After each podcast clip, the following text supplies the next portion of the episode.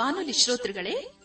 transfer radio ಅರ್ಪಿಸುವ ನಿಮ್ಮ ಅಚ್ಚುಮೆಚ್ಚಿನ ಕಾರ್ಯಕ್ರಮ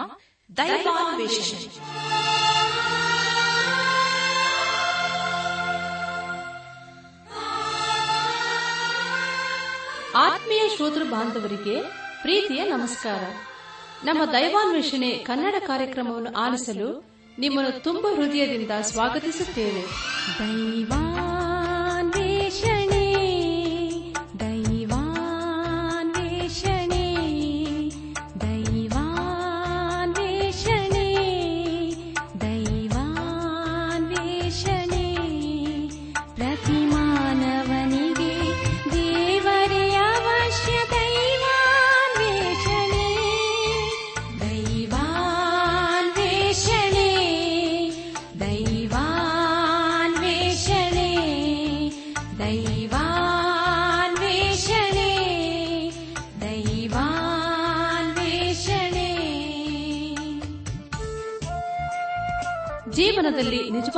ಸಂತೋಷ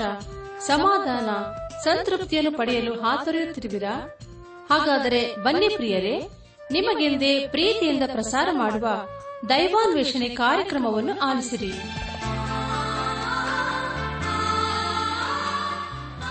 ಒಂದು ಮಧುರವಾದ ಗೀತೆಯ ನಂತರ ದೈವ ಸಂದೇಶವನ್ನು ಆಲಿಸಿ ಆಶೀರ್ವಾದ ಪಡೆದು ಕಾರ್ಯಕ್ರಮದ ಅಂತ್ಯದಲ್ಲಿ ತಿಳಿಸುವ ವಿಳಾಸಕ್ಕೆ ಪತ್ರ ಬರೆಯಿರಿ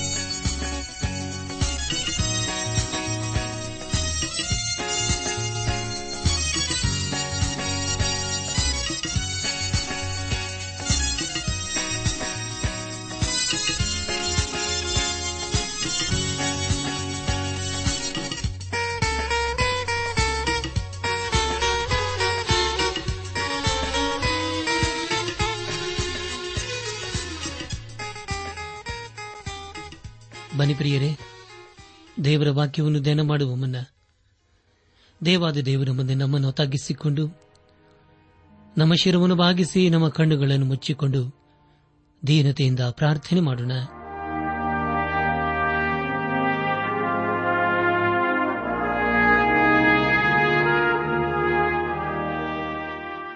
ಜೀವನಾಯಕನೇ ಜೀವದ ಅಧಿಪತಿ ಜೀವದ ಬುಗ್ಗಿಯಾಗಿರುವ ನಮ್ಮ ರಕ್ಷಕನಲ್ಲಿ ತಂದೆಯಾದ ದೇವರೇ ನಿನ್ನ ಪರಿಶುದ್ಧವಾದ ನಾಮವನ್ನು ಕೊಂಡಾಡಿ ಹಾಡಿ ಸೂಚಿಸುತ್ತವೆ ಕರ್ತನೆ ದೇವಾದ ದೇವನೇ ನೀನು ನಮ್ಮ ಜೀವಿತ ಕಾಲವೆಲ್ಲ ನಂಬಿಗಸ್ತನು ಇರುವ ಆತನಾಗಿದ್ದುಕೊಂಡು ಅನ್ನ ದಿನವೂ ನಮ್ಮ ನಡೆಸ್ತಾ ಬಂದಿರುವುದು ಕಾಣಿಸ್ತೋತ್ರಪ್ಪ ಕರ್ತನೆ ದೇವಾದಿ ದೇವನೇ ದಿನ ವಿಶೇಷವಾಗಿ ಪರೀಕ್ಷೆಗೋಸ್ಕರ ಸಿದ್ಧವಾಗ್ತಿರುವಂತಹ ಎಲ್ಲ ಮಕ್ಕಳನ್ನು ನಿನ್ನ ಸಕೊಪ್ಪಿಸುತ್ತೇವೆ ಅವರನ್ನು ನೀನೇ ನಡೆಸು ಅವರಿಗೆ ಬೇಕಾದಂತಹ ಜ್ಞಾನ ವಿವೇಕ ತಿಳುವಳಿಕೆ ಜ್ಞಾಪಕ ಶಕ್ತಿಯನ್ನು ಅನುಗ್ರಹಿಸಪ್ಪ ಅದರ ಜೊತೆ ಜೊತೆಯಲ್ಲಿ ದೇವ ನೀನು ಅವರಿಗೆ ಬೇಕಾಗಿರುವಂತಹ ಆರೋಗ್ಯವನ್ನು ದಯಪಾಲಿಸಪ್ಪ ಈ ಒಂದು ಪ್ರಯಾಸದಲ್ಲಿ ಪ್ರಯತ್ನದಲ್ಲಿ ನೀನು ಅವರಿಗೆ ಬೇಕಾಗಿರುವಂತಹ ಸಫಲತೆಯನ್ನು ಅನುಗ್ರಹಿಸಿ ಅವರ ಭವಿಷ್ಯತನ್ನು ದೇವ ನೀನೇ ರೂಪಿಸಬೇಕೆಂಬುದಾಗಿ ನಿನ್ನಲ್ಲಿ ನಾವು ಬೇಡಿಕೊಳ್ಳುವರಾಗಿದ್ದೇವೆ ಅವರು ತಮ್ಮ ಜೀವಿತದಲ್ಲಿ ನಿನ್ನ ವಾಕ್ಯಕ್ಕೆ ವಿಧೇಯರಾಗಿ ಜೀವಿಸುತ್ತ ನಿನ್ನ ಆಶೀರ್ವಾದಕ್ಕೆ ಪಾತ್ರರಾಗಲು ದಯ ತೋರಿಸು ಎಲ್ಲ ಘನ ಮಾನ ಮಹಿಮೆ ನಿನಗೆ ಮಾತ್ರ ಸಲ್ಲುವುದಾಗಲಿ ನಮ್ಮ ಪ್ರಾರ್ಥನೆ ಸ್ತೋತ್ರಗಳನ್ನು ನಮ್ಮ ಒಡೆಯನು ನಮ್ಮ ರಕ್ಷಕನೂ ಲೋಕ ಆದ ಯೇಸು ಕ್ರಿಸ್ತನ ದಿವ್ಯ ನಾಮದಲ್ಲಿ ಸಮರ್ಪಿಸಿಕೊಳ್ಳುತ್ತೇವೆ ತಂದೆಯೇ ಆಮೇನ್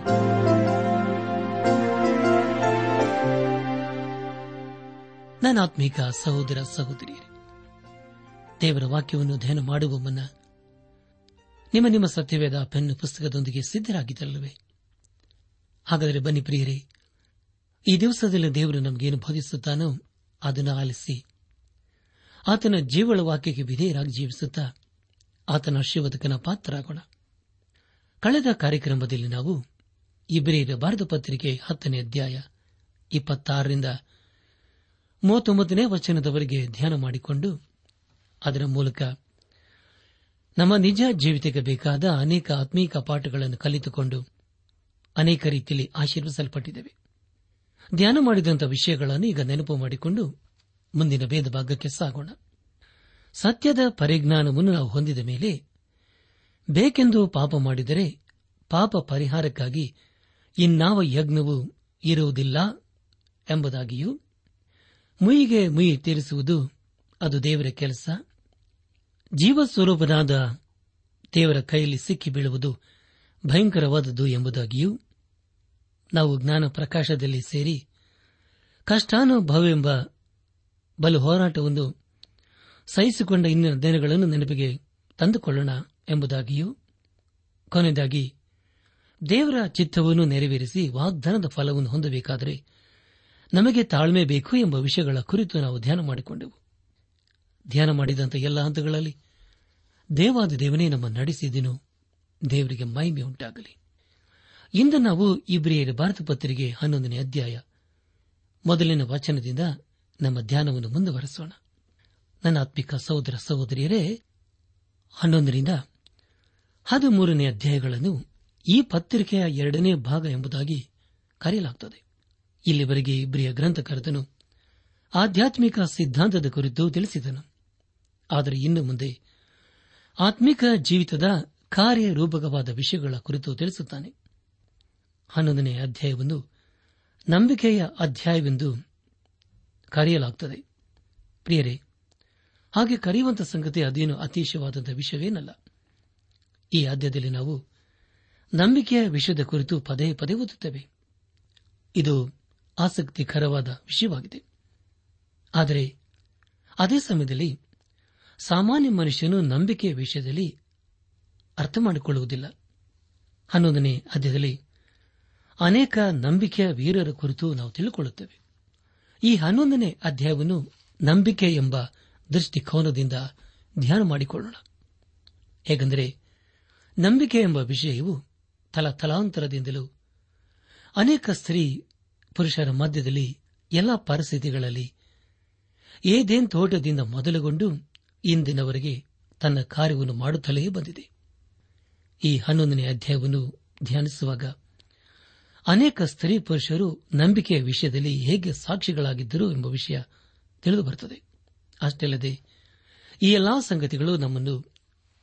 ಆತ್ಮಿಕ ಜೀವಿತದಲ್ಲಿ ಪ್ರೋತ್ಸಾಹಪಡಿಸುತ್ತವೆ ವಿಶ್ವಾಸಿಯ ಜೀವಿತ ಎಂದು ಹೇಳುವಾಗ ಅದರಲ್ಲಿ ಅನೇಕ ಗಂಭೀರವಾದ ನಿಯಮ ಅಥವಾ ನಿಬಂಧನೆಯಿಂದ ಕೂಡಿರುತ್ತದೆ ಅದಕ್ಕೆ ಕಾರಣವೇನೆಂದರೆ ಅನೇಕರು ಯೇಸುಕ್ರಿಸ್ತನು ಮಾಡಿದ ಪರ್ವತ ಪ್ರಸಂಗ ಹಾಗೂ ಹಳ ಒಡಂಬಡಿಕೆಯ ಇಷ್ಟಪಡುತ್ತಾರೆ ಯಾಕೆಂದರೆ ಅದರಲ್ಲಿ ಅನೇಕ ನಿಯಮ ನಿಬಂಧನೆಗಳ ಕುರಿತು ನಾವು ಓದುತ್ತೇವೆ ಅದನ್ನು ಪರಿಪಾಲಿಸುವುದು ಹಾಗೂ ಅದಕ್ಕೆ ವಿಧೇಯರಾಗುವುದು ಬಹು ಸುಲಭ ಎಂಬುದಾಗಿ ಅವರು ಅಂದುಕೊಳ್ಳುತ್ತಾರೆ ನಾವು ಹೊಸ ಸ್ಥಳಕ್ಕೆ ಹೋದರೆ ನಮಗೆ ಬೇಕಾದ ಸ್ಥಳದ ದಾರಿಯು ತಿಳಿಯದೆ ಹೋದ ಕಾರಣ ನಾವು ಅದರ ಮಾಹಿತಿಗಾಗಿ ಬೇರೆಯವರನ್ನು ಕೇಳುತ್ತೇವೆ ಆಗ ಅವರು ಹೀಗೆ ಹೋಗಿರಿ ಹಾಗೆ ಹೋಗಿರಿ ಅಲ್ಲಿ ತಿರುಕೊಳ್ಳಿರಿ ಇಲ್ಲಿ ತಿಳ್ಕೊಳ್ಳಿರಿ ಎಂಬುದಾಗಿ ಆ ಸ್ಥಳದ ಕುರಿತು ಮಾಹಿತಿ ಕೊಡುತ್ತಾರೆ ನಂತರ ನಮಗೆ ಬೇಕಾದ ಸ್ಥಳಕ್ಕೆ ಹೋಗಲು ಸುಲಭವಾಗುತ್ತದೆ ಅದೇ ರೀತಿಯಲ್ಲಿ ನಮ್ಮ ಜೀವಿತ ಕೂಡ ಯಾಕೆಂದರೆ ಪ್ರಿಯರೇ ನಾವು ಸರಿಯಾದ ಸ್ಥಳಕ್ಕೆ ಹೋಗಬೇಕಾದರೆ ನಿಯಮ ಹಾಗೂ ನಿಬಂಧನೆಯನ್ನು ಅನುಸರಿಸಬೇಕು ಅದು ನಮಗೆ ಬೇಕೇ ಬೇಕು ಆಗ ನಾವು ಸುಲಭವಾಗಿ ಆ ಸ್ಥಳಕ್ಕೆ ಸೇರುತ್ತವೆ ಆದರೆ ಈ ಹನ್ನೊಂದನೇ ಅಧ್ಯಾಯದಲ್ಲಿ ತಿಳಿಸುವ ವ್ಯಕ್ತಿಗಳು ಬೇರೆ ದಾರಿಯಲ್ಲಿ ನಡೆದರು ಆ ದಾರಿಯು ಯಾವುದೆಂದರೆ ನಂಬಿಕೆಯ ಹಾದಿಯಾಗಿತ್ತು ಆದರೆ ರೀತಿಯಲ್ಲಿ ನಾವು ನಡೆಯಬೇಕು ಎಂಬುದಾಗಿ ದೇವರು ನಮ್ಮ ಜೀವಿತದಲ್ಲಿ ಅಪೇಕ್ಷಿಸುತ್ತಾನೆ ಈ ಅಧ್ಯಾಯದಲ್ಲಿ ಅಪನಂಬಿಕೆ ಎಂಬ ವಿಷಯ ಎಷ್ಟು ಕೆಟ್ಟದು ಎಂಬುದಾಗಿ ತಿಳಿದುಬರುತ್ತದೆ ದೇವರಲ್ಲಿ ಎಲ್ಲಾ ಪಾಪಕ್ಕೆ ಪರಿಹಾರವಿದೆ ಎಂಬುದಾಗಿ ತಿಳಿದುಬರುತ್ತದೆ ಆದರೆ ಅಪನಂಬಿಕೆಗೆ ದೇವರಲ್ಲಿ ಯಾವ ಪರಿಹಾರವಿಲ್ಲ ಆದರೆ ಪ್ರಿಯರೇ ಪಾಪ ಎಂದು ನಾವು ಅಪಾರ್ಥ ಮಾಡಿಕೊಳ್ಳಬಾರದು ನಮ್ಮ ಪಾಪಗಳು ಪರಿಹಾರವಾಗದಂತಹ ಪಾಪವಲ್ಲ ಆದರೆ ನಾವು ಅಪನಂಬಿಕೆಯಲ್ಲಿಯೇ ಜೀವಿಸುವುದಾದರೆ ಅದಕ್ಕೆ ದೇವರಲ್ಲಿ ಯಾವ ಪರಿಹಾರವೂ ಇಲ್ಲ ಮುಂದೆ ನಾವು ನಂಬಿಕೆಯ ಅರ್ಥದ ಕುರಿತು ತಿಳ್ಕೊಳ್ಳೋಣ ಹನ್ನೊಂದನೇ ಅಧ್ಯಾಯ ಮೊದಲನೇ ವಚನದಲ್ಲಿ ಹೀಗೆ ಓದುತ್ತೇವೆ ನಂಬಿಕೆಯು ನಾವು ನಿರೀಕ್ಷಿಸುವಗಳ ವಿಷಯವಾಗಿ ಭರವಸದಿಂದಿರುವುದು ಕಣ್ಣಿಗೆ ಕಾಣದುಗಳನ್ನು ನಿಜವೆಂದು ತಿಳುಕೊಳ್ಳುವುದು ಆಗಿದೆ ಎಂಬುದಾಗಿ ಪ್ರಿಯರೇ ನಿಮಗಾಗಿ ಮತ್ತೊಂದು ಸಾರಿ ಗೊತ್ತಾನೆ ದಯಮಾಡಿ ಕೇಳಿಸಿಕೊಳ್ಳ್ರಿ ನಂಬಿಕೆಯು ನಾವು ನಿರೀಕ್ಷಿಸುವಗಳ ವಿಷಯವಾಗಿ ಭರವಸದಿಂದಿರುವುದು ಕಣ್ಣಿಗೆ ಕಾಣದವುಗಳನ್ನು ನಿಜವೆಂದು ತಿಳುಕೊಳ್ಳುವುದು ಆಗಿದೆ ಎಂಬುದಾಗಿ ನನ್ನಾತ್ಮಿಕ ಸಹೋದರ ಸಹೋದರಿಯರೇ ಇಂದು ನಾವು ದೇವರ ಒಳಗೆ ಬರಬೇಕಾದರೆ ದೇವರಲ್ಲಿ ಎರಡು ದಾರಿಗಳಿವೆ ಮೊದಲದಾಗಿ ನಾವು ನಮ್ಮ ಕೃತ್ಯಗಳ ಮೂಲಕ ಆತನ ಬಳಿಗೆ ಬರಬಹುದು ಅಂದರೆ ನಾವು ನಮ್ಮ ಕಾರ್ಯದಲ್ಲಿ ಪರಿಪೂರ್ಣತೆ ಇರುವುದಾದರೆ ಅದನ್ನು ದೇವರು ಮೆಚ್ಚಿಕೊಳ್ಳುತ್ತಾನೆ ಆದರೆ ಇಂದಿನವರೆಗೂ ಯಾರೂ ಕೂಡ ತಮ್ಮ ಕೆಲಸ ಕಾರ್ಯಗಳನ್ನು ಸಂಪೂರ್ಣ ಮಾಡಿಲ್ಲ ಆಧಾಮನು ಮಾಡಲಿಲ್ಲ ಅಬ್ರಹಾಮನು ಮಾಡಲಿಲ್ಲ ದಾವಿದನು ಮಾಡಲಿಲ್ಲ ದಾನಿಯಲನ್ನು ಕೂಡ ಮಾಡಲಿಲ್ಲ ಅವರಲ್ಲಿ ಯಾರೂ ಕೂಡ ತಮ್ಮ ಕೆಲಸ ಕಾರ್ಯಗಳನ್ನು ಸಂಪೂರ್ಣ ಮಾಡಲಿಲ್ಲ ಆದುದರಿಂದ ಈ ಮಾರ್ಗವಾಗಿ ನಾವು ದೇವರ ಬಳಗೆ ಹೋಗುವುದಕ್ಕೆ ಸಾಧ್ಯವಿಲ್ಲ ಆದರೆ ಅನೇಕರು ಆ ದಾರಿಯನ್ನು ಕಂಡುಹಿಡಿಯಲು ತವಕಿಸುತ್ತಾರೆ ಕೆಲಸಕ್ಕೆ ಬಾರದ ಪ್ರಯತ್ನ ಮಾಡಿ ಕೊನೆಗೆ ಸೋತು ಹೋಗುತ್ತಾರೆ ಆದರೆ ದೇವರ ಬಳಿಗೆ ಬರುವುದಕ್ಕೆ ಮತ್ತೊಂದು ದಾರಿ ಉಂಟು ಅದು ಯಾವುದೆಂದರೆ ನಂಬಿಕೆಯಿಂದ ಆತನ ಬಳಿಗೆ ಬರುವುದೂ ಆಗಿದೆ ನಾವು ನಂಬಿಕೆಯ ಮೂಲಕ ದೇವರ ಬಳಿಗೆ ಇಂದು ಕೂಡ ಬರಬಹುದು ಆದರೆ ಅನೇಕರು ಈ ನಂಬಿಕೆಯ ವಿಷಯದಲ್ಲಿ ಇನ್ನೂ ಸರಿಯಾಗಿ ಅರ್ಥ ಮಾಡಿಕೊಂಡಿಲ್ಲ ಅನೇಕರು ಅಂದುಕೊಳ್ಳುವುದೇನೆಂದರೆ ಕಣ್ಣಿಗೆ ಕಾಣದ ಕತ್ತಲಿಯ ಸ್ಥಳಕ್ಕೆ ಧುಮುಕುವುದು ಅಥವಾ ಪೇಚಿಗೆ ಒಳಗಾಗುವ ವಿಷಯ ಎಂಬುದಾಗಿ ಒಂದು ವೇಳೆ ನಂಬಿಕೆಯ ವಿಷಯದಲ್ಲಿ ಅಂತ ಅರ್ಥವಿರುವುದಾದರೆ ನಾವು ನಂಬಿಕೆಯಲ್ಲಿ ಸಾಗುವುದಕ್ಕೆ ಸಾಧ್ಯವೇ ಇಲ್ಲ ಆದರೆ ಮೊದಲನೇ ವಚನದಲ್ಲಿ ಹೀಗೆ ಓದಿಕೊಂಡಿದ್ದೇವೆ ಅದೇನೆಂದರೆ ನಂಬಿಕೆಯು ನಾವು ನಿರೀಕ್ಷಿಸುವಗಳ ವಿಷಯವಾಗಿ ಭರವಸೆದಿಂದಿರುವುದು ಕಣ್ಣಿಗೆ ಕಾಣದವುಗಳನ್ನು ನಿಜವೆಂದು ತಿಳುಕೊಳ್ಳುವುದು ಆಗಿದೆ ಎಂಬುದಾಗಿ ಕರ್ತನಲ್ಲಿ ಪ್ರಿಯರಾದವರೇ ಅಂದರೆ ನಾವು ನಂಬಿಕೆ ಎಂಬ ಅಸ್ಥಿವಾರದ ಮೇಲೆ ಸ್ಥಿರವಾಗಿ ನಿಲ್ಲಬೇಕು ಎಂದು ಅರ್ಥ ಇನ್ನು ಕೆಲವರಿಗೆ ನಂಬಿಕೆ ಎಂಬ ವಿಷಯ ಮರ್ಮವಾಗಿದೆ ಇನ್ನು ಕೆಲವರು ನಂಬಿಕೆಯ ವಿಷಯದಲ್ಲಿ ಬೇರೆ ಬೇರೆ ರೀತಿಯಲ್ಲಿ ಹೇಳುತ್ತಾರೆ ಕೆಲವರು ಭೂತಗಳಲ್ಲಿ ನಂಬಿಕೆ ಇಡುತ್ತಾರೆ ಆದರೆ ಅವು ನಮ್ಮನ್ನು ಪಾಪದಿಂದ ಬಿಡಿಸುವುದಿಲ್ಲ ರಕ್ಷಿಸುವುದಿಲ್ಲ ಇನ್ನು ಕೆಲವರು ಅದೃಷ್ಟದಲ್ಲಿ ನಂಬಿಕೆ ಇಡುತ್ತಾರೆ ಅದೃಷ್ಟ ಅದೃಷ್ಟ ಎಂದು ಹೇಳಿ ಕೆಲವೊಂದು ತಮ್ಮ ಕೊರಳಿಗೆ ಹಾಕಿಕೊಳ್ಳುತ್ತಾರೆ ಕೈಗಳು ಕಟ್ಟಿಕೊಳ್ಳುತ್ತಾರೆ ಆದರೆ ಇದೆಲ್ಲ ನಿಜವಾದಂಥ ನಂಬಿಕೆಯಲ್ಲ ಒಬ್ಬ ಭಕ್ತರು ಹೀಗೆ ಬರೆಯುತ್ತಾರೆ ಅದನೆಂದರೆ ಯೇಸು ಕ್ರಿಸ್ತನನ್ನು ಹಿಡಿದುಕೊಳ್ಳುವುದರಿಂದ ನಾವು ರಕ್ಷಿಸಲ್ಪಡುವುದಿಲ್ಲ ಯೇಸು ಕ್ರಿಸ್ತನಲ್ಲಿರುವ ನಮ್ಮ ಸಂತೋಷ ನಮ್ಮನ್ನು ರಕ್ಷಿಸುವುದಿಲ್ಲ ಆತನಲ್ಲಿ ನಂಬಿಕೆ ಇಡುವುದರಿಂದ ನಾವು ರಕ್ಷಿಸುತ್ತೇವೆ ಎಂಬುದಾಗಿ ಪ್ರಿಯರೇ ಯೇಸು ಕ್ರಿಸ್ತನನ್ನು ನಂಬುವುದಕ್ಕೆ ಎಲ್ಲಾ ಸಂಗತಿಗಳು ಕೇವಲ ಸಾಧನವಷ್ಟೇ ಆದರೆ ಯೇಸುಕ್ರಿಸ್ತನ ಕ್ರಿಸ್ತನ ರಕ್ತ ಹಾಗೂ ಅದರ ಮೌಲ್ಯದಿಂದ ನಾವು ಸಂಪೂರ್ಣವಾಗಿ ರಕ್ಷಿಸಲ್ಪಡುತ್ತೇವೆ ಆದ್ದರಿಂದ ನಂಬಿಕೆ ಎಂಬ ವಿಷಯ ಅದು ಕೇವಲ ಗೌಪ್ಯವಾಗಿರುವ ಅಥವಾ ಮರ್ಮವಾಗಿರುವ ವಿಷಯವಲ್ಲ ನನ್ನಾತ್ಮಿಕ ಸಹೋದರ ಸಹೋದರಿಯರೇ ಆದರೆ ನಂಬಿಕೆಯಿಂದ ಆತನನ್ನು ದೃಷ್ಟಿಸುವುದೇ ಆಗಿದೆ ನಂಬಿಕೆ ಅಂದರೆ ನಮ್ಮ ಒಳ್ಳೆಯ ಕಾರ್ಯಗಳಿಗೆ ಸೇರ್ಪಡೆಯಾಗುವ ಸಂಗತಿಯಲ್ಲ ಅನೇಕರು ನಾವು ಒಳ್ಳೆಯ ಕಾರ್ಯಗಳನ್ನು ಮಾಡಿದರೆ ಅದು ನಂಬಿಕೆಗೆ ಆಧಾರವೆಂಬುದಾಗಿ ಅಂದುಕೊಳ್ಳುತ್ತಾರೆ ಆದರೆ ಅದು ಖಂಡಿತವಾಗಿ ನಂಬಿಕೆಯ ವಿಷಯವೇ ಅಲ್ಲ ಮೊದಲಿನ ವಚನದಲ್ಲಿ ಹೀಗೆ ಓದಿಕೊಂಡಿದ್ದೇವೆ ನಂಬಿಕೆಯು ನಾವು ನಿರೀಕ್ಷಿಸುವಗಳ ವಿಷಯವಾಗಿ ಭರವಸೆದಿಂದಿರುವುದು ಕಣ್ಣಿಗೆ ಕಾಣದವುಗಳನ್ನು ನಿಜವೆಂದು ತಿಳುಕೊಳ್ಳುವುದು ಆಗಿದೆ ಎಂಬುದಾಗಿ ಕರ್ತನ ಪ್ರಿಯರಾದವರೇ ಮತ್ತೊಬ್ಬರು ನಂಬಿಕೆಯ ವಿಷಯದಲ್ಲಿ ಹೀಗೆ ಹೇಳುತ್ತಾರೆ ಅದನೆಂದರೆ ಮುಂದೆ ಆಗುವ ಸಂಗತಿಯು ಇಂದು ಕಣ್ಣಿಗೆ ಕಾಣದ ಸಂಗತಿ ಎಂಬುದಾಗಿ ನಂಬಿಕೆಯು ನಾವು ನಿರೀಕ್ಷಿಸುವಗಳ ವಿಷಯವಾಗಿ ಭರವಸೆಯಿಂದ ಇರುವುದೂ ಆಗಿದೆ ದೇವರ ವಾಕ್ಯವು ನಮ್ಮ ನಂಬಿಕೆಗೆ ಆಧಾರವಾಗಿದೆ ಅಂದರೆ ದೇವರನ್ನು ನಂಬುವುದೇ ಆಗಿದೆ ನಮ್ಮನ್ನು ದೇವರ ವಾಕ್ಯದಿಂದ ದೂರ ತೆಗೆದುಕೊಂಡು ಹೋಗುವ ವಿಷಯ ಯಾವುದೆಂದರೆ ಅದು ನಮ್ಮಲ್ಲಿರುವ ಪಾಪವೇ ಆಗಿದೆ ನಮ್ಮಲ್ಲಿರುವ ಪಾಪವು ನಾವು ದೇವರ ಬಳಿಗೆ ಹೋಗದ ಹಾಗೆ ತಡೆಯುತ್ತದೆ ನಾವು ನಮ್ಮ ಹೃದಯಾಂತರ ಆಳದಿಂದ ದೇವರನ್ನು ನಂಬಬೇಕು ಯಾವಾಗ ನಾವು ನಮ್ಮ ಪಾಪವನ್ನು ಬಿಟ್ಟು ಬಿಡುತ್ತೇವೆಯೋ ಆಗ ಪವಿತ್ರ ಆತ್ಮನು ದೇವರ ವಾಕ್ಯದಲ್ಲಿ ಅಡಕವಾಗಿರುವ ಗೂಢಾರ್ಥಗಳನ್ನು ನಮಗೆ ಪ್ರಕಟಿಸುತ್ತಾನೆ ಅಪಸನದ ಪೌಲನು ಕೊಲೆ ಸಭೆಗೆ ಬರೆದಂತಹ ಪತ್ರಿಕೆ ಮೊದಲನೇ ಅಧ್ಯಾಯ ಒಂಬತ್ತರಿಂದ ಹನ್ನೆರಡನೇ ವಚನಗಳಲ್ಲಿ ಹೀಗೆ ಬರೆಯುತ್ತಾನೆ ಆದ ಕಾರಣ ನಾವು ನಿರ ದಿವಸದಿಂದ ನಿಮಗೋಸ್ಕರ ಪ್ರಾರ್ಥಿಸುವುದನ್ನು ಬಿಡದೆ ನೀವು ಸಕಲ ಆತ್ಮೀಯ ಜ್ಞಾನವನ್ನು ಗ್ರಹಿಕೆಯನ್ನು ಹೊಂದಿ ಕರ್ತನ ಚಿತ್ರದ ವಿಷಯವಾದ ತಿಳುವಳಿಕೆಯಿಂದ ತುಂಬಿಕೊಂಡು ಆತನಿಗೆ ಯೋಗ್ಯರಾಗಿ ನಡೆದು ಎಲ್ಲ ವಿಧದಲ್ಲಿ ಆತನನ್ನು ಸಂತೋಷಪಡಿಸುವರಾಗಬೇಕೆಂತಲೂ ನೀವು ಸಕಲ ಸತ್ಕಾರ್ಯವೆಂಬ ಫಲವನ್ನು ಕೊಡುತ್ತಾ ದೇವ ಜ್ಞಾನದಿಂದ ಅಭಿವೃದ್ಧಿಯಾಗುತ್ತಿರಬೇಕೆಂತಲೂ ಆತನ ಮಹಿಮೆ ಶಕ್ತಿಯ ಪ್ರಕಾರ ಪರಿಪೂರ್ಣ ಬಲ ಹೊಂದಿ ಬಲಿಷ್ಠರಾಗಿ ಆನಂದಪೂರ್ವಕವಾದ ತಾಳ್ಮೆಯನ್ನು ದೀರ್ಘಶಾಂತಿಯನ್ನು ಯಾವಾಗಲೂ ತೋರಿಸುವರಾಗಬೇಕೆಂತಲೂ ಬೆಳಕಿನ ರಾಜ್ಯದೊಳಗೆ ದೇವಜನರ ಬಾಧ್ಯತೆಯಲ್ಲಿ ಪಾಲುಗಾರರಾಗುವುದಕ್ಕೆ ನಿಮ್ಮನ್ನು ಯೋಗ್ಯರನ್ನಾಗಿ ಮಾಡಿದ ತಂದೆಗೆ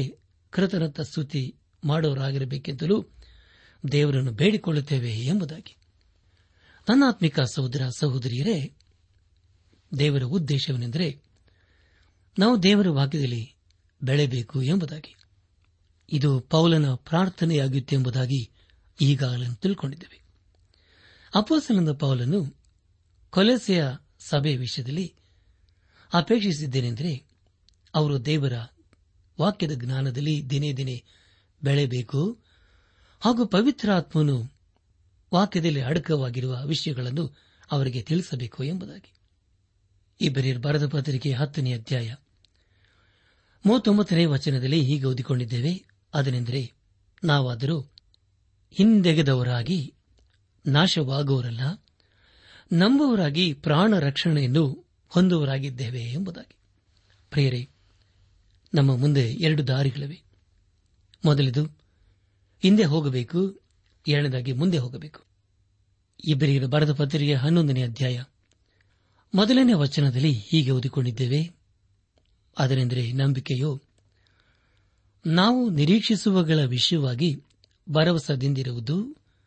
ಕಣ್ಣಿಗೆ ಕಾಣದವುಗಳನ್ನು ನಿಜವೆಂದು ತಿಳುಕೊಳ್ಳುವುದಾಗಿದೆ ಎಂಬುದಾಗಿ ಕರ್ತನ ಪ್ರಿಯರಾದವರೇ ಕಣ್ಣಿಗೆ ಕಾಣದವುಗಳನ್ನು ನಿಜವೆಂದು ತಿಳುಕೊಳ್ಳುವುದಾಗಿದೆ ಎಂಬುದಾಗಿ ಈಗಾಗಲೇ ಓದಿಕೊಂಡಿದ್ದೇವೆ ನಂಬಿಕೆ ಎಂಬ ವಿಷಯ ಅದು ಕಣ್ಣಿಗೆ ಕಾಣದಿರುವ ವಿಷಯವನ್ನು ನಂಬುವುದು ಆಗಿದೆ ನಂಬಿಕೆ ಎಂಬ ವಿಷಯ ಅದು ಕತ್ತಲೆಯಲ್ಲಿ ಕಾಣದಿರುವ ವಿಷಯಕ್ಕಾಗಿ ಗುದ್ದಾಡುವುದನ್ನು ಅರ್ಥವಲ್ಲ ನಂಬಿಕೆ ಎಂದು ಹೇಳುವಾಗ ಅದು ಇರುವಿಕೆಗೆ ಹಾಗೂ ಗುರುತಿಗೆ ಆಧಾರವಾಗಿದೆ ಇರುವಿಕೆ ಎನ್ನುವುದು ವೈಜ್ಞಾನಿಕವಾದದ್ದು ಗುರುತು ಎನ್ನುವುದು ನ್ಯಾಯಶಾಸ್ತ್ರದ ಹೇಳಿಕೆಯಾಗಿದೆ ನಾವು ನಂಬಬೇಕು ಎಂಬುದಾಗಿ ಅಂದುಕೊಳ್ಳುವುದಾದರೆ ನಾವು ಖಂಡಿತವಾಗಿ ನಂಬುತ್ತೇವೆ ಅಂದರೆ ಬೇಡವಾದ ಎಲ್ಲಾ ವಿಷಯಗಳನ್ನು ನಾವು ನಂಬಬೇಕೆಂದು ದೇವರಲ್ಲಿ ಹೇಳುತ್ತಿಲ್ಲ ಸರ್ವಶಕ್ತನ ಆದ ದೇವರು ಅಪೇಕ್ಷಿಸುವುದೇನೆಂದರೆ ನಮ್ಮ ನಂಬಿಕೆಯು ದೇವರ ವಾಕ್ಯಕ್ಕೆ ಅನುಗುಣವಾಗಿರಬೇಕು ಎಂಬುದಾಗಿ ನಮ್ಮ ಧ್ಯಾನವನ್ನು ಮುಂದುವರೆಸಿ ಇಬ್ಬರಿಯರಿಗೆ ಬರೆದ ಪತ್ರಿಕೆ ಮೊದಲನೇ ಅಧ್ಯಾಯ ಎರಡನೇ ವಚನವನ್ನು ಓದುವಾಗ ನಮ್ಮ ಪೂರ್ವಿಕರು ನಂಬಿಕೆಯುಳ್ಳವರಾಗಿದ್ದರಿಂದಲೇ ಒಳ್ಳೆಯ ಹೆಸರನ್ನು ಹೊಂದಿದರು ಎಂಬುದಾಗಿ ನನಾತ್ಮಿಕ ಸಹೋದರ ಸಹೋದರಿಯರೇ ನಿಮಗಾಗಿ ಮತ್ತೊಂದು ಸಾರಿ ಓದ್ತಾನೆ ದಯಮಾಡಿ ಕೇಳಿಸಿಕೊಳ್ಳ್ರಿ ಇಬ್ರಿಯರಿಗೆ ಬರೆದ ಪತ್ರಿಕೆ ಹನ್ನೊಂದನೇ ಅಧ್ಯಾಯ ಎರಡನೇ ವಚನ ನಮ್ಮ ಪೂರ್ವಿಕರು ನಂಬಿಕೆಯುಳ್ಳವರಾಗಿದ್ದರಿಂದಲೇ ಒಳ್ಳೆ ಹೆಸರನ್ನು ಹೊಂದಿದರು ಎಂಬುದಾಗಿ ಪ್ರಿಯ ಜನರೇ ದಮಡೆ ಗಮನಿಸಿ ಇಲ್ಲಿ ನಾವು ಪೂರ್ವಿಕರು ಎಂಬುದಾಗಿ ಓದಿಕೊಂಡಿದ್ದೇವೆ ಪೂರ್ವಿಕರು ಅಂದರೆ ಹಿರಿಯರು ಎಂದು ಅರ್ಥ ಕೊಡುತ್ತದೆ ಹಿರಿಯರಲ್ಲಿ ಮೂರು ಒಂದು ಗುಂಪನ್ನು ಕಾಣಬಹುದು ಹಿರಿಯರೆಂದು ಹೇಳುವಾಗ ಹಳೆ ಒಡಂಬಡಿಕೆಯ ಹಿರಿಯರು ಆಗಿರಬಹುದು ಅಥವಾ ಹೊಸ ಒಡಂಬಡಿಕೆಯಲ್ಲಿ ತಿಳಿಸುವ ಹಿರಿಯರಾಗಿರಬಹುದು ಅಪ್ಪಸನದ ಪೌಲನು ತೀತನಿಗೆ ಪತ್ರಿಕೆಯನ್ನು ಬರೆಯುವಾಗ ಸಭೆಯ ಹಿರಿಯರ ಕುರಿತು ಪ್ರಸ್ತಾಪಿಸುತ್ತಾನೆ ಹಿರಿಯರೆಂದು ಹೇಳುವಾಗ ಹಳೆ ಒಡಂಬಡಿಕೆಯಲ್ಲಿ ತಿಳಿಸುವ ಭಕ್ತರಿಗೆ ಹೋಲಿಕೆಯಾಗಿದೆ ಅವರ ಕುರಿತಾಗಿಯೇ ಇಲ್ಲಿ ಇಬ್ರಿಯ ಗ್ರಂಥಕರ್ತನು ಮೊದಲನೇ ಅಧ್ಯಾಯ ಮೊದಲನೇ ವಚನದಲ್ಲಿ ಹೀಗೆ ಬರೆದಿದ್ದಾನೆ ನಂಬಿಕೆಯು ನಾವು ನಿರೀಕ್ಷಿಸುವಗಳ ವಿಷಯವಾಗಿ ಭರವಸೆದಿಂದಿರುವುದು ಕಣ್ಣಿಗೆ ಕಾಣದವುಗಳನ್ನು ನಿಜವೆಂದು ತಿಳಿಕೊಳ್ಳುವುದು ಆಗಿದೆ ನಮ್ಮ ಪೂರ್ವಿಕರು ನಂಬಿಕೆ ಇವಳವರಾಗಿದ್ದುದರಿಂದಲೇ ಒಳ್ಳೆಯ ಹೆಸರನ್ನು ಹೊಂದಿದರು ಎಂಬುದಾಗಿ ಪ್ರಿಯರೇ ಪಿತೃಗಳು ಎಂಬುದಾಗಿ ಹೇಳುವಾಗ ಅವರೆಲ್ಲರೂ ಹಿರಿಯರಿಗೆ ಹೋಲಿಕೆಯಾಗಿದ್ದಾರೆ ಹಳೆ ಒಡಂಬಡಿಕೆಯಲ್ಲಿನ ಅನೇಕ ಭಕ್ತರು ದೇವರನ್ನು ನಂಬಿದರು ಆದರೆ ಅವರು ಕತ್ತಲೆಯಲ್ಲಿ ಗುದ್ದಾಡುವಂತಹ ಸಂಗತಿಗೆ ಹೋಲಿಕೆಯಾಗಿರಲಿಲ್ಲ ಆದರೆ ಅದು ಅವರಿಗೆ ಒಂದು ನಿರೀಕ್ಷೆಯಾಗಿತ್ತು ಅವರ ನಂಬಿಕೆಯು ಇರುವಿಕೆಗೆ ಆಧಾರವಾಗಿತ್ತು ನೋಹನನು ನಾವೆಂದು ಕಟ್ಟಿದನು ಅದನ್ನು ಅವನು ನಂಬಿಕೆಯಿಂದ ಕಟ್ಟಿದನು ಹಾಗಾದರೆ ಪೆರೆಯರೆ ಅದು ಎಂಥ ನಂಬಿಕೆಯಾಗಿತ್ತು ಒಂದು ವೇಳೆ ಅವನಿಗೆ ನಾವಿಯ ವಿಷಯದಲ್ಲಿ ಏನಾದರೂ ಕನಸು ಬಿದ್ದಿರಬಹುದಾ ಖಂಡಿತ ಇಲ್ಲ ಸರ್ವಶಕ್ತನಾದ ದೇವರು ನಾವಿಯ ಇರುವಿಕೆಯ ಕುರಿತು ಆಧಾರದಿಂದ ಹೇಳಿದನು ಆದುದರಿಂದ ನೋಹನನು ದೇವರೊಂದಿಗೆ ಅನೇಕ ವರ್ಷ ಜೊತೆ ಜೊತೆಯಾಗಿ ನಡೆದನು ಪ್ರಿಯರೇ ಅನೇಕರಲ್ಲಿರುವ ಬಲಹೀನತೆ ಏನೆಂದರೆ ಕಷ್ಟ ಬಂದಾಗ ಮಾತ್ರ ದೇವರನ್ನು ನಂಬುವುದು ಆದರೆ ದೇವರು ನಾವು ಕಷ್ಟದಲ್ಲಿಯೂ ನಮ್ಮ ಸುಖದಲ್ಲಿಯೂ ಆಧಾರ ಮಾಡಿಕೊಳ್ಳಬೇಕೆಂಬುದಾಗಿ ಅಪೇಕ್ಷಿಸುತ್ತಾನೆ ಹಾಗಾದರೆ ಆಲಿಸಿದ ವಾಕ್ಯದ ಬೆಳಕಿನಲ್ಲಿ ನಮ್ಮ ಜೀವಿತವನ್ನು ಪರೀಕ್ಷಿಸಿಕೊಳ್ಳೋಣ ಕಷ್ಟ ಬಂದಾಗ ಮಾತ್ರ ನಾವು ದೇವರ ಬಳಿಗೆ ಹೋಗುತ್ತೇವೆಯೋ ಸುಖದಲ್ಲಿರುವಾಗ ನಾವು ದೇವರನ್ನು ಮರೆತು ಹೋಗುತ್ತೇವೆಯೋ ಪ್ರಿಯರೇ ಖಂಡಿತವಾಗಿ ಅದು ಸರಿಯಾದಂಥ ತೀರ್ಮಾನವಲ್ಲ ಕಷ್ಟದಲ್ಲಿಯೂ ಸುಖದಲ್ಲಿಯೂ ನಾವು ದೇವರೊಂದಿಗಿರಬೇಕು ಎಲ್ಲಾ ಸಮಯಗಳಲ್ಲಿ ನಾವು ದೇವರನ್ನು ಘನಪಡಿಸಬೇಕು ಎಲ್ಲಾ ಸಮಯಗಳಲ್ಲಿ ನಾವು ದೇವರನ್ನು ಆತುಕೊಳ್ಳಬೇಕು ಆಗ ಮಾತ್ರ ದೇವರು ನಮ್ಮನ್ನು ಎಲ್ಲಾ ಸ್ಥಿತಿಗತಿಗಳಲ್ಲಿ ನಮ್ಮೊಂದಿಗೆ ಇದ್ದುಕೊಂಡು ಆತಂಕ ನಡೆಸುತ್ತಾನೆ ಇಬ್ಬರೇ ಭಾರತ ಪತ್ರಿಕೆ ಹನ್ನೊಂದನೇ ಅಧ್ಯಾಯ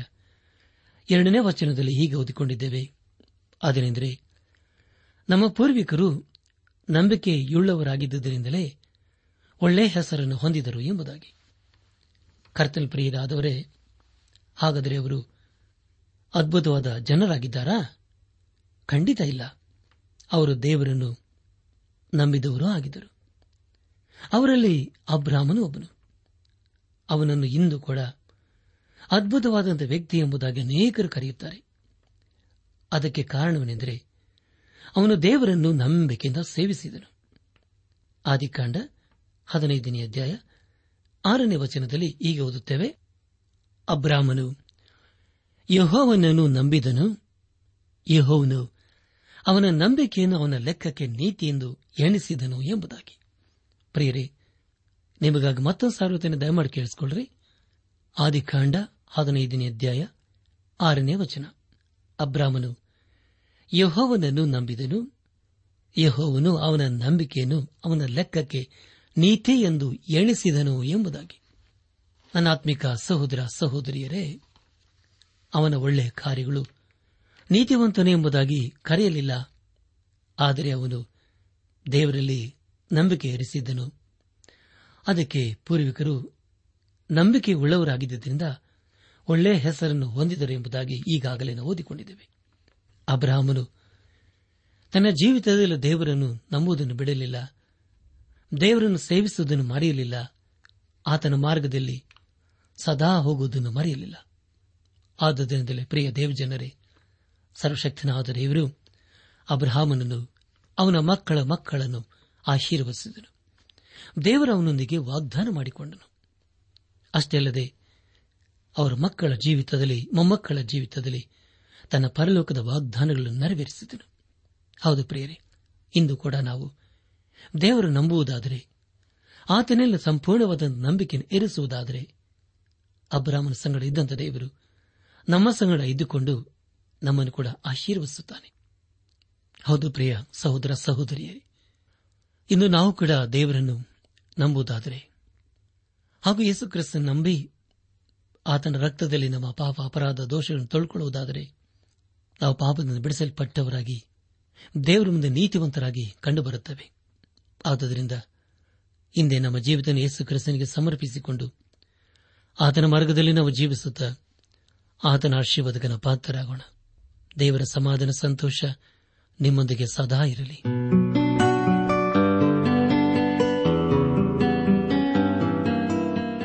ಪ್ರಿಯರೇ ನಿಮಗೆ ಪ್ರಾರ್ಥನೆಯ ಅವಶ್ಯಕತೆ ಇದ್ದರೆ ನಿಮ್ಮಲ್ಲಿ ಏನಾದರೂ ಸಂದೇಹ ಅಥವಾ ಸಲಹೆಗಳಿದ್ದರೆ ದಯಮಾಡಿ ದೂರವಾಣಿಯ ಕರೆ ಮೂಲಕ ನಮಗೆ ತಿಳಿಸಿರಿ ನಮ್ಮ ಮೊಬೈಲ್ ದೂರವಾಣಿ ಸಂಖ್ಯೆ ಒಂಬತ್ತು ಎಂಟು ನಾಲ್ಕು ಐದು ಆರು ಒಂದು ಆರು ನಾಲ್ಕು ಒಂದು ಎರಡು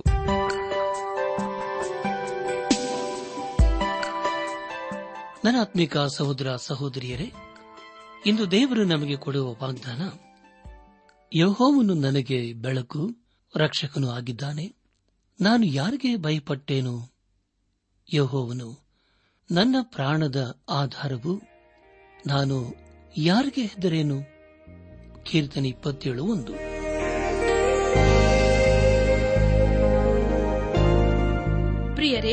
ದೈವಾನ್ವೇಷಣೆ ಕಾರ್ಯಕ್ರಮವು ನಿಮ್ಮ ಅನುದಿನ ಜೀವನಕ್ಕೆ ಬೇಕಾದ ನವ ಉತ್ತೇಜನ ಹಾಗೂ ಆಶೀರ್ವಾದ ನೀಡಿದೆ ಎಂದು ನಾವು ನಂಬುತ್ತೇವೆ ನಿಮ್ಮ ಅನಿಸಿಕೆ ಹಾಗೂ ಅಭಿಪ್ರಾಯ ನಮ್ಮೊಂದಿಗೆ ಪತ್ರದ ಮೂಲಕ ಇಮೇಲ್ ಅಥವಾ ದೂರವಾಣಿ ಮೂಲಕ ದಯಮಾಡಿ ತಿಳಿಸಿರಿ ನಿಮ್ಮ ಸಂತೋಷದಲ್ಲಿ ನಾವು ಸಹ ಪಾಲುಗಾರರಾಗುತ್ತೇವೆ ಹಾಗೂ ನಿಮ್ಮ ಪತ್ರಗಳಿಗೆ ಉತ್ತರಿಸುತ್ತೇವೆ ಈ ಕಾರ್ಯಕ್ರಮವನ್ನು ಕೇಳುವಂತೆ ನಿಮ್ಮ ಸ್ನೇಹಿತರಿಗೂ ಬಂಧುಗಳಿಗೂ ನೆರೆಹೊರೆಯವರಿಗೂ ತಿಳಿಸಿರಿ ದೇವರ ಅಧಿಕ ಆಶೀರ್ವಾದ ನಿಮ್ಮೆಲ್ಲರ ಮೇಲೆ ಸುರಿಯಲಿ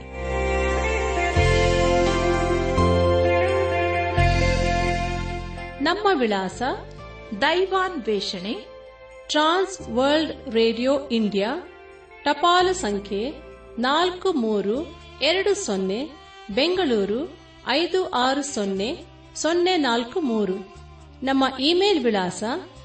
KAN TTB at radio eight eight two dot com ನಮಸ್ಕಾರ ಪ್ರಿಯರೇ